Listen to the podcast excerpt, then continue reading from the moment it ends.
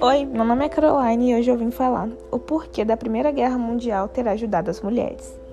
Muitos acreditavam que esses 4 anos de guerra liberaram as mulheres dos velhos moldes e estereotipos e também lançaram as bases para salários mais altos, melhores empregos e melhores condições de trabalho.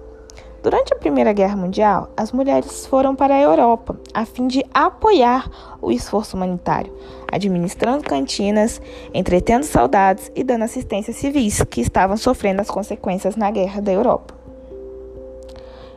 De volta aos Estados Unidos, elas ingressaram na força de trabalho de novas maneiras, fabricando peças de aeronaves e vagões ferroviários, operando guindastes e trabalhando como condutoras de bonde. Assim que a guerra terminou, algumas mulheres foram sumariamente demitidas, quando os soldados dispensados voltaram para reaver seus empregos. No entanto, a essa altura a mudança na sociedade foi inevitável.